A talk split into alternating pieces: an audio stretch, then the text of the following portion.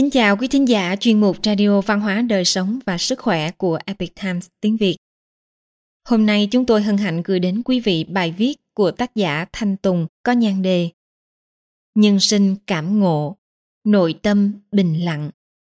Bài viết được dịch giả Tùy Phong chuyển ngữ từ bản gốc của Epoch Times Hoa ngữ. Mời quý vị cùng lắng nghe. Vì yêu cầu công việc, tôi đến văn phòng để tìm một tài liệu vừa được mới gửi đi. Tất cả tài liệu đều nằm trong tủ, được sắp xếp theo thứ tự thời gian. Vậy nên rất nhanh sau đó, tôi đã tìm thấy nó. Chỉ là sau khi mở tài liệu ra, tôi nhận thấy ngay ở phần tiêu đề đã bị sai. Mặc dù là tài liệu năm nay, nhưng trên đó tôi lại ghi thành năm ngoái. Năm mới đã trôi qua vài tháng rồi, nhưng có lẽ trong tâm tôi lúc đó vẫn cứ nghĩ là năm ngoái. Tài liệu này được lưu giữ ở nhiều phòng ban. Nếu ghi sai năm, thì nhất định phải thông báo để các bộ phận chỉnh sửa cập nhật. Những ngày chuẩn bị tài liệu này đặc biệt bận rộn. Giữa chừng có vài trắc trở, khiến tôi không thể nhớ nó có bao nhiêu phiên bản sửa đổi. Và phiên bản tôi đang cầm không chừng có thể không phải là bản mới nhất.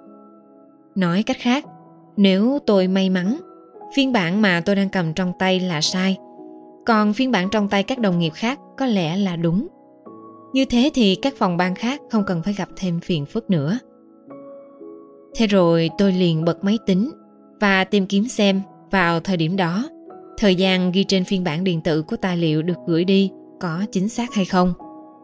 Sau khi đọc xong, tôi xác nhận cuối cùng rằng phiên bản điện tử gửi đi đã bị sai.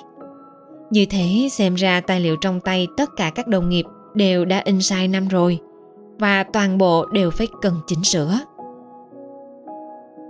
Tôi nhớ tại cuộc họp lần trước, mọi người đã cùng nhau thảo luận từng mục một trong nội dung của tài liệu này. Ít nhất có hơn 20 đồng nghiệp đã xem tài liệu. Nhưng không ai trong số họ phát hiện ra rằng nó đã bị viết sai năm. Điều này thật sự không đáng xảy ra, thậm chí có chút buồn cười. Tôi không khỏi thắc mắc, tại sao tiêu đề nổi bật như vậy mà mắt chúng ta lại có thể tự động bỏ qua sai sót được chứ? Tôi nghĩ đi nghĩ lại, và lời giải thích duy nhất là tâm tư của mọi người lúc đó đều chỉ đặt vào nội dung của tài liệu mà thôi. Tài liệu liên quan đến một số quy định pháp luật, kết cấu từ ngữ phức tạp, nội dung cần được xem xét cẩn thận và logic.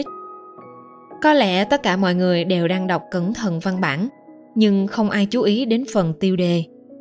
Còn hôm nay, tôi lần nữa cầm tài liệu trên tay, nhưng tôi không cần phân tích nội dung văn bản, chỉ ngẫu nhiên nhìn một chút. Thế là liền chú ý đến phần tiêu đề rồi. Cỡ chữ của tiêu đề lớn hơn nhiều so với cỡ chữ của văn bản. Hơn nữa số 5 được ghi bằng chữ số Ả Rập, rất dễ nhận ra. Do đó sai sót về số 5 bỗng chốc hiện ra trên giấy.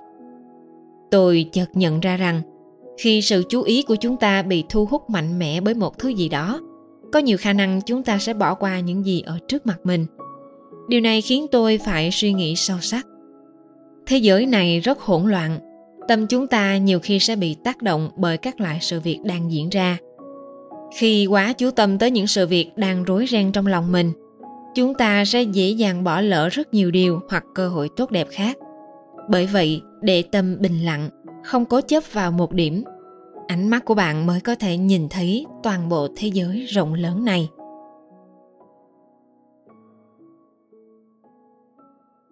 Quý thính giả thân mến, chuyên mục Radio Văn hóa Đời Sống và Sức Khỏe của Epoch Times tiếng Việt đến đây là hết. Để đọc các bài viết khác của chúng tôi, quý vị có thể truy cập vào trang web epictimesviet.com. Cảm ơn quý vị đã lắng nghe, quan tâm và ghi danh theo dõi kênh. Mến chào tạm biệt và hẹn gặp lại quý vị trong chương trình lần sau. Kính chúc mọi điều bình an và tốt lành tới quý vị cùng người thân.